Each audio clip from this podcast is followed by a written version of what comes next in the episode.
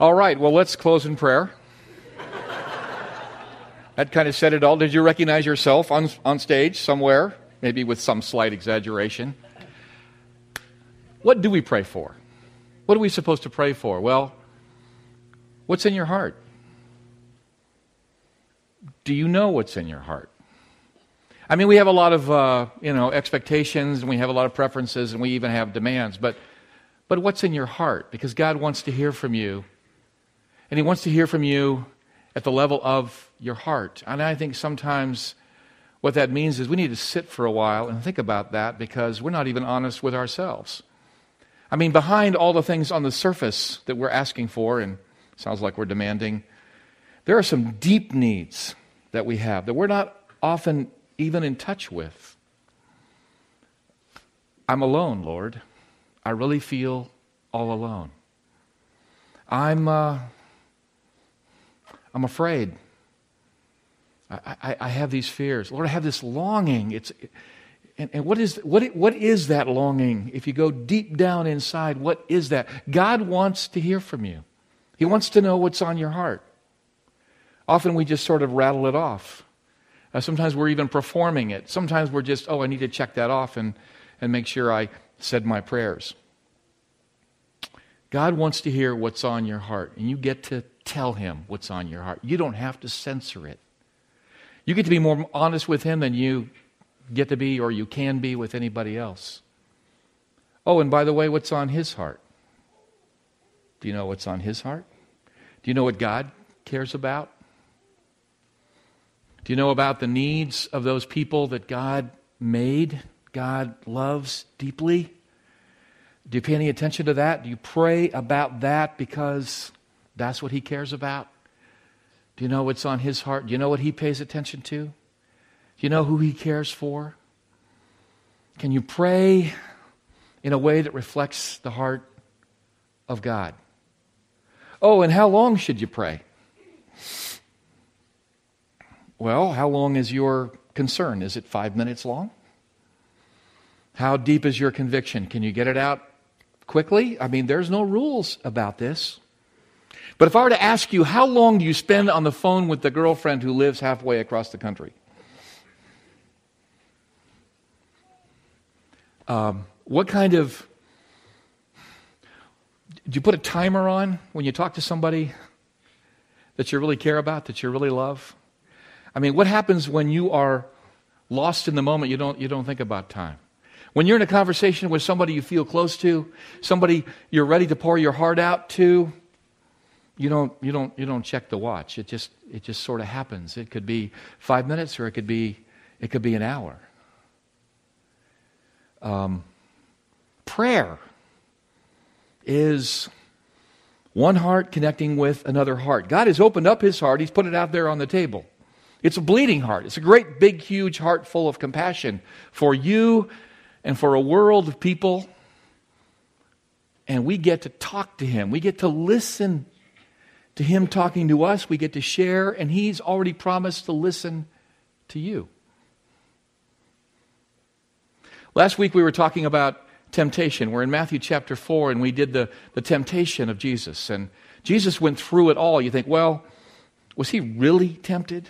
I mean, you know, this is the, the Son of God. This is, this is Jesus. I mean, wasn't that a bit of a charade? I mean, that was all easy for him. It, he was sort of skimming across this. You know, was that a difficult time in the desert? Those 40 days? Well, 40 days without food.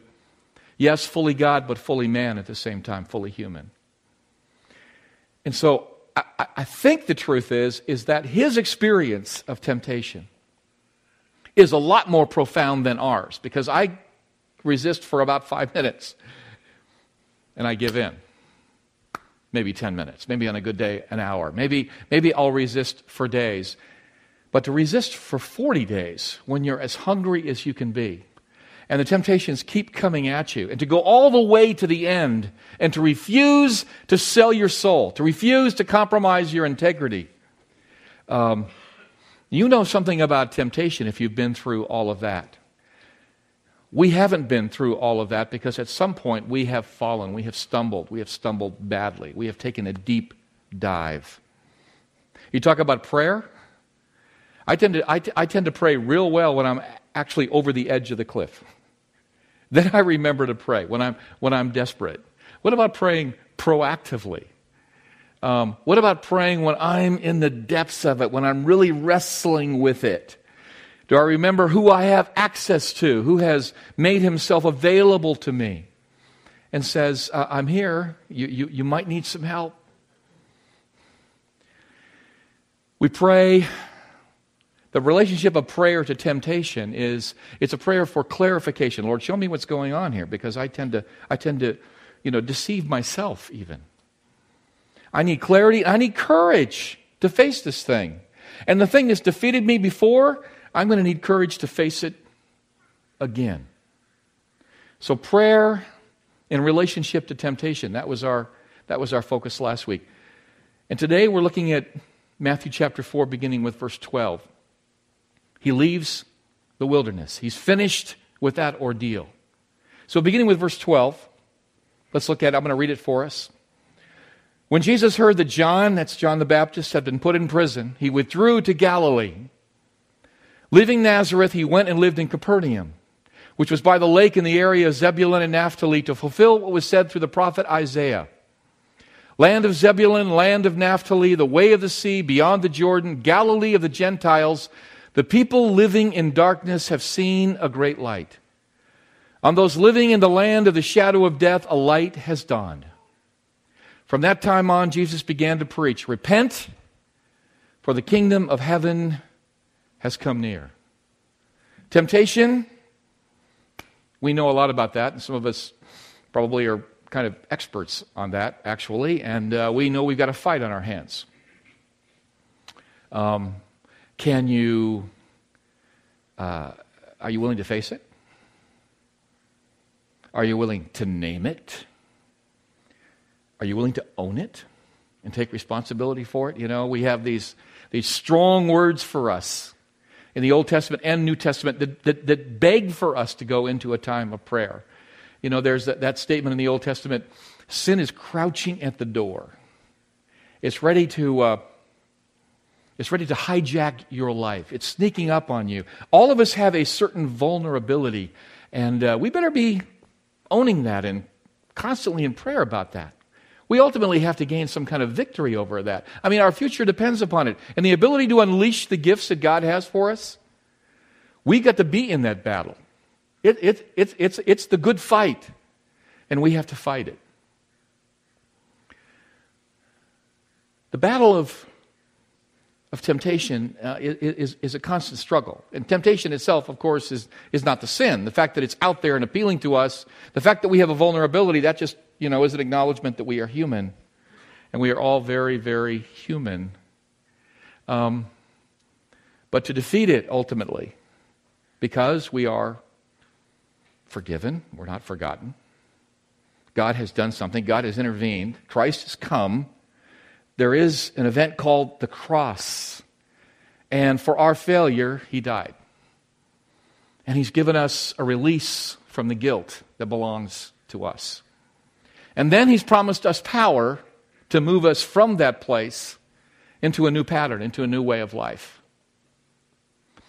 And as the next step on this journey, we come to that word repentance. Now, how many of you would say that's, that's my favorite word? I use that word a lot. I didn't think so. Repent sounds like such a negative word, but it's such a powerful word. It really is another way of talking about transformation that you can actually get unstuck. Wouldn't that be an amazing thing to get unstuck, to get out of this place? And there are moments when I live in this darkness, as the passage calls it, coming from Isaiah, living in this darkness. And he actually doesn't say living in the darkness. He actually writes, the word is sitting in the darkness. Sitting is, is, is you're stuck there. You, you can't get up. You can't move away. You're stuck in this place. So, God has made a way for you to get out. He's covered your sin. And then He calls you to turn away from this, whatever this is. And it would be good if you knew what that was so you can actually turn away from it. Can you, can you name it?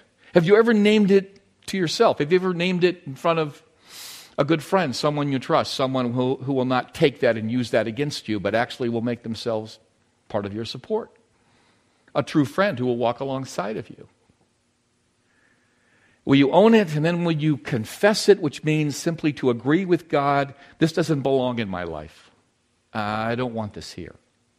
I'm going to turn away from it now and I'm going to turn toward God.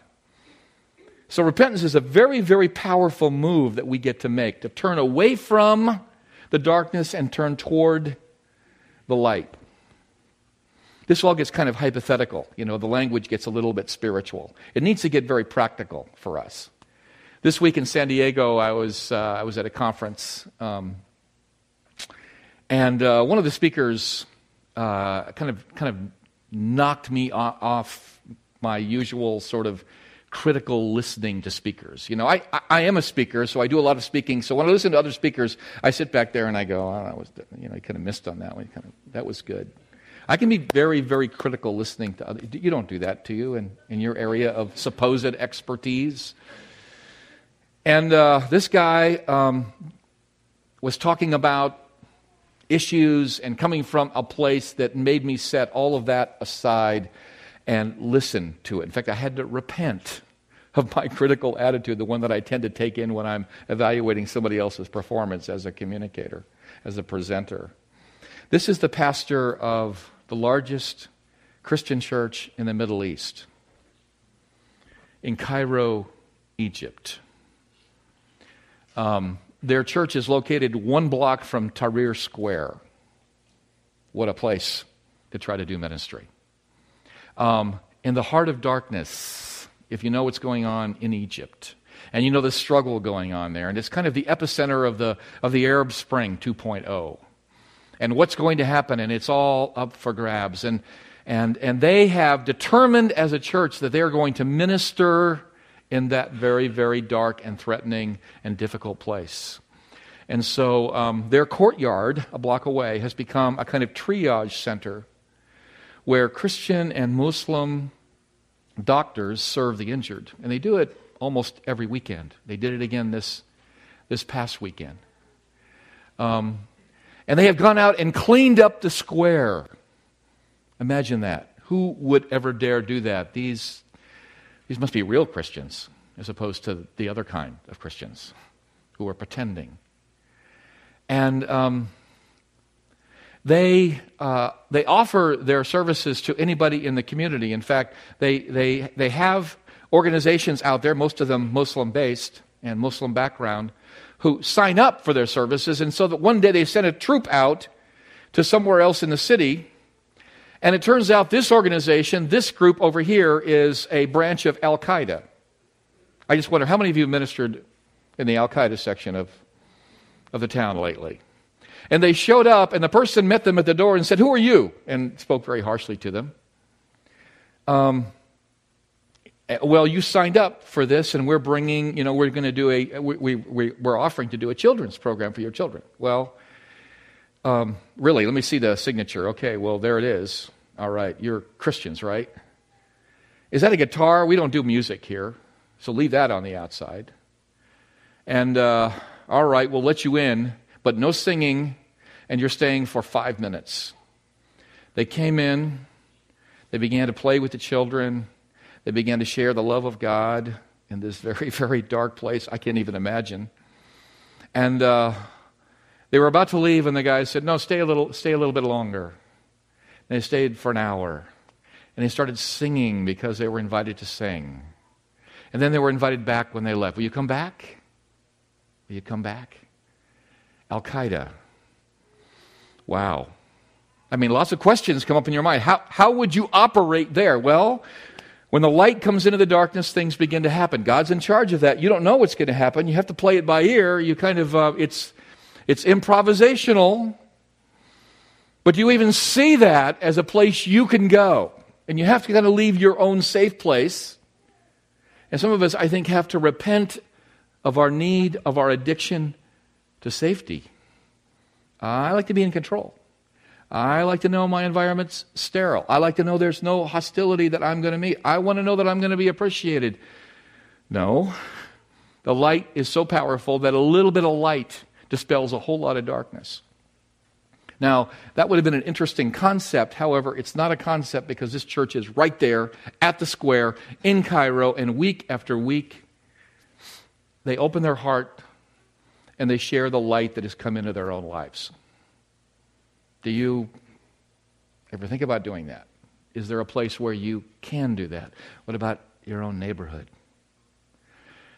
You know, um, we have this prophecy coming from Isaiah and it focuses on Galilee of the Gentiles. And talks about Zebulun and Naphtali. Those are the two northern tribes in Israel. This is the borderlands. The way to the sea is the Roman road, the Via Maris, the road from Damascus to Caesarea on the, on the Mediterranean Sea. And uh, the Roman soldiers would march back and forth. And Roman culture marches back and forth. This is Galilee of the Gentiles. This is not a safe place. This is a difficult place.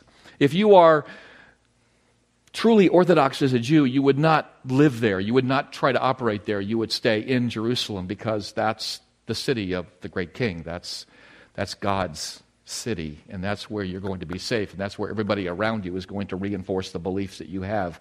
But to live out there, that Jesus would begin his ministry out there at the borderlands, where the Gentiles, where the pagans roam freely, where you actually have to turn away from a life that has been centered on yourself and now turn toward those who have great needs and who won't appreciate you and who won't respond to you necessarily. You're taking a huge risk when you do that. And in order to do that, you have to do this thing called repent. You have to turn. You have to turn away from and you have to turn toward. You have to know in each case what you're doing. What are you turning away from?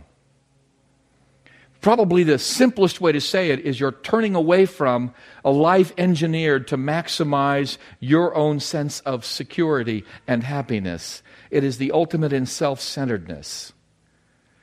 And that's ingrained in us whatever the particular sins, whatever the particular dysfunctions or problems or issues in our lives, it can often be reduced almost always to that. It's about you, it's about taking care of you. And you don't really know how to take care of you. That's the problem. You do a terrible job of taking care of you all by yourself without reference to God. You heard the people praying up here, trying to take care of themselves. I would predict disaster based on those prayers. Although God takes us right where we are, and if our prayers aren't exactly on, at least we're making the effort to communicate. And He will reshape our prayers so that what we're going after is actually something that He has for us instead of something that will continue to kind of implode us into something smaller and more self centered. And whether it's self aggrandizement, those of us who try to blow ourselves up and make ourselves bigger than life and impress other people, or whether it's self loathing, it's still about the self at the center. And self at the center doesn't work. So we turn away from that. So, what does that mean for you to turn away from that? I'll tell you what it means for me. Unfortunately, I'm, I'm painfully aware of what it means for me. It means, for example, yesterday I'm on the street and I'm going into a store and I come out of the store, and that's just a routine amount of business, and I got a few other things I've got to do, and of course I have a busy life like you do, which can excuse an awful lot of blindness on my part. And the guy asked me, Can you buy me something to eat? And that always has a biblical ring to me. Something about feeding the hungry. Isn't that in there somewhere? Isn't that what God cares about? This guy is hungry and he asked me to buy him something to eat. Now, I don't like giving money away because I don't know what it's going for, but doggone it, he's made it more difficult for me to get away because he's asking for something that I can do. And I just went to the bank. So I'm flush with cash. And here's a store that sells sandwiches. So I take him in there. I get his name, okay? I'm Doug, he's Daryl. Okay, we shake hands. We go up. He orders the most expensive sandwich on the board almost 10 bucks. And he says, Is that okay? Yeah, it's okay. All right. So he's taken care of. I've done what I need to do, and I walk out and I get in my car and I drive away. As I drive away, I'm already feeling like I had an opportunity to say, So, Daryl, tell me about your life. Let's sit down for a minute and talk before, while they're making your sandwich. What's going on with you? Do I not have 10 minutes for that? No, in my busy life, because I'm so important and what I'm doing is so indispensable.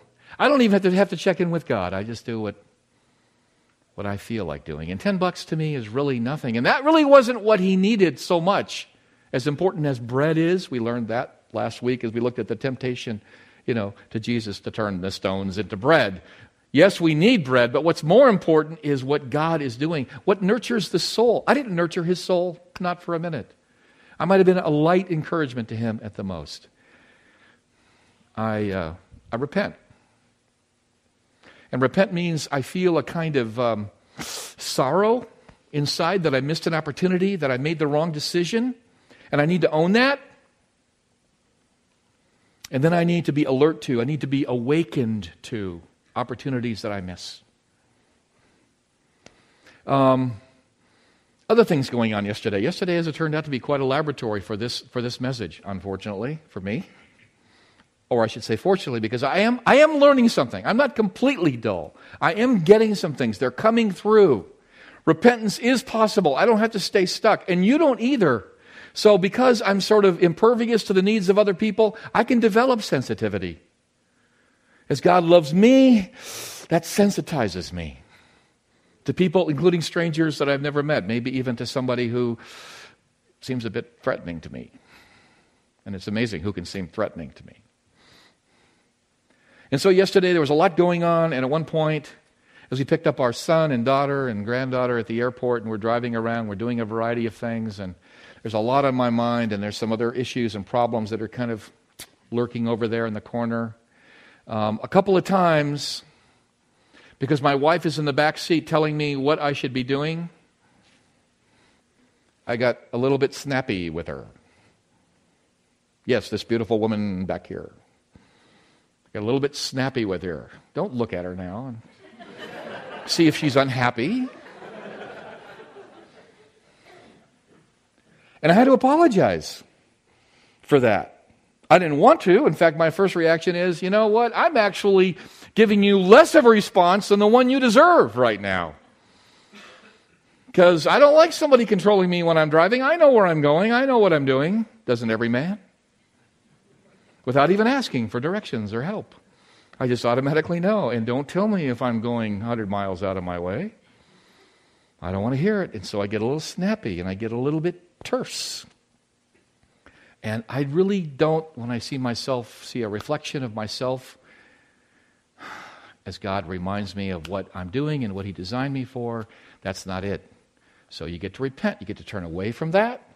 That kind of behavior. She doesn't deserve that. It's not helpful. It's not the best of who you are, Doug. And turn and go in a different direction. I get to turn and go in a different direction. What do you need to turn away from? I'm serious now, in a very practical way, in a very relational way. What do you need to turn away from? It might be something actually damaging that you're doing.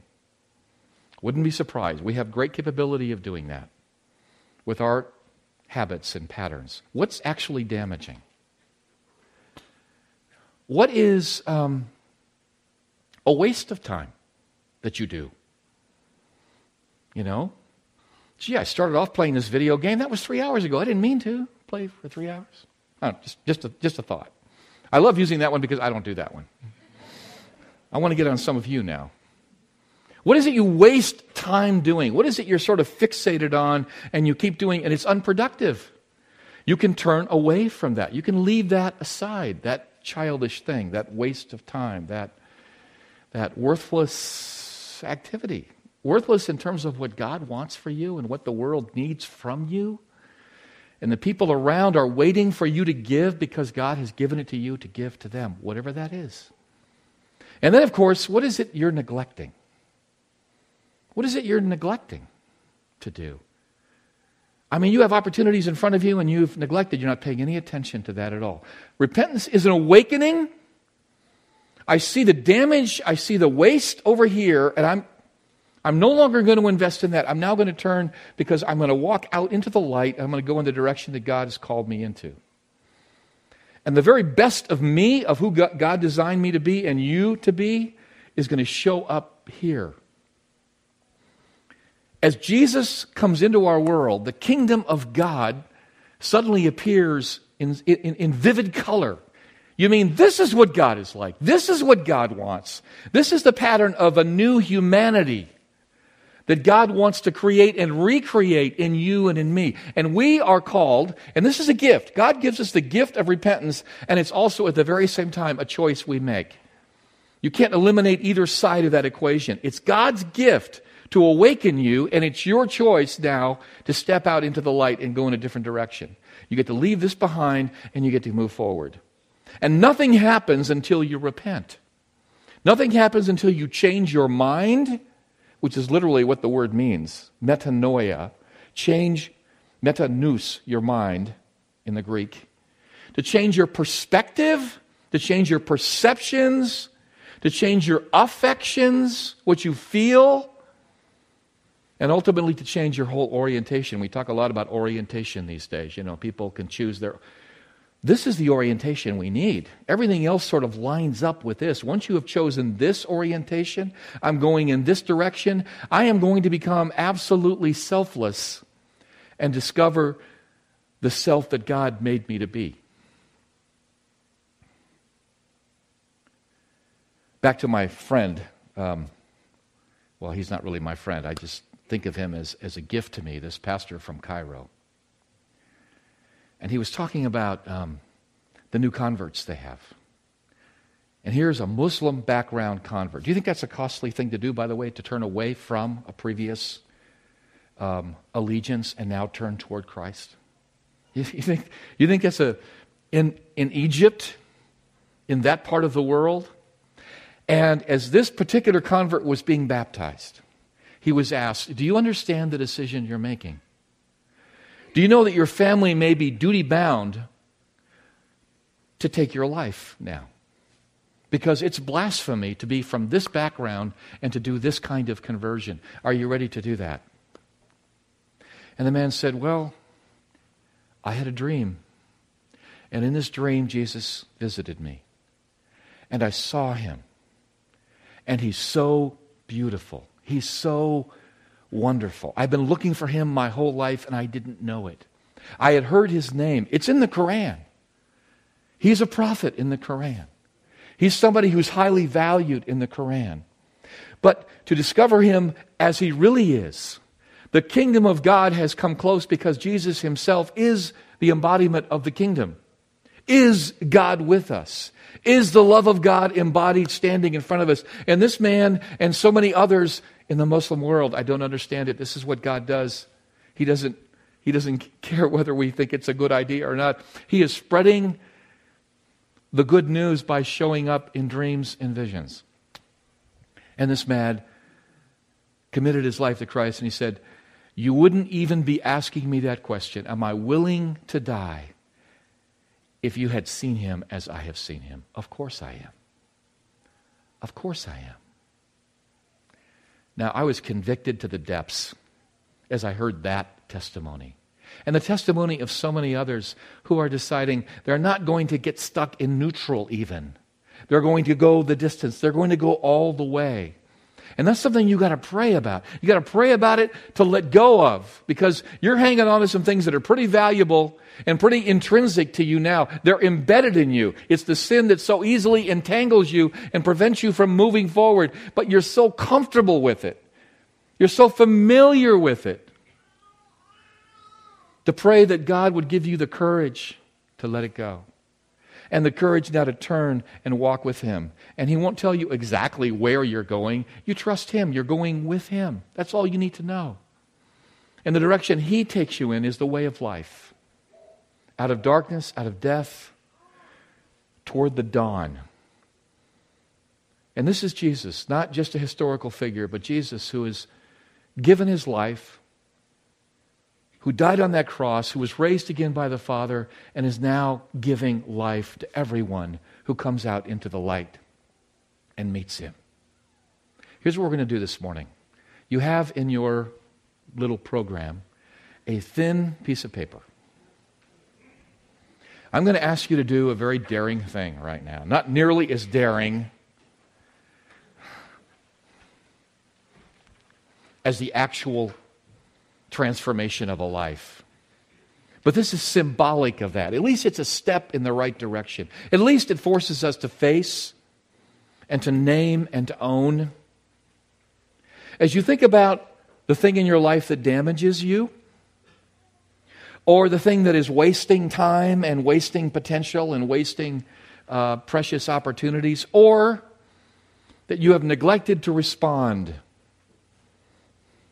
to opportunities out there. Which, as you think of those three categories, you're gonna, if you don't have a pen, we got pens coming around. We're gonna, I'm going to ask you to write down. You're going, uh oh, what about the person sitting next to me? What if they see what I write down? Okay, write it in a different language. Write it in Russian. Nobody speaks Russian in here. Okay. Write down a word. If you dare, write down the problem, the dysfunction. Do I call it, dare call it a sin? That you need both release from, forgiveness from, and you need to be empowered to move past. What is it? Can you write it down? For me, it's, well, it's a variety of things, and I've I've told you about it. It comes back to my self centeredness. It comes back to my reactivity. It comes back to my, my, my ag- over aggressiveness sometimes in reacting wrongly to things that are going on. And I can excuse it all day long. That's just who I am. And God says, No, actually, you could turn away from that. I forgive you for that. And I can empower you now in a new direction. So, what do you want to let go of? What do you want to change? What do you want to leave behind? What's the sin that needs both forgiveness and then requires a kind of empowerment to move past? Write it down. Okay? Am I serious? Yes, write it down. What if the person next to me sees it? Well, first of all, they probably already know. If they know you, they probably already know. Secondly, if they don't know, one of the best things that could happen to you is that you're outed. And now you don't have to hide anything anymore. And, and shame requires on hiding, requires us to hide and, and counts on us. We don't need to carry any shame around about this because God has done something about it. And now we have a choice to make because He has brought us a beautiful gift today by reminding us of His word. Repent, for the kingdom of heaven has come near. It is at hand, it is right here. The light has invaded the darkness. And you get to be a part of that initiative anywhere in the world, wherever you go. You get to be a part of that. And other people will wonder about what's happened to you as a result. So, have you written it down? I'm going to pray for us. And in a moment, here's what's going to happen. You'll notice there are three stations here over there, here, over there in the corner. And I know you're worried. What do you mean you're going to collect these? What are you going to do? Have a discussion about these? Do I have to put my name on this? No, don't put your name on it. This is, this is for you, okay? And what's going to happen is you're going to come up and you're going to put this piece of paper in a bowl of water. And something's going to happen. And you need to kind of stir it around a little bit. We got sticks up here, just kind of stir it around a little bit. You'll see what happens. It's all symbolic. Let me pray for us.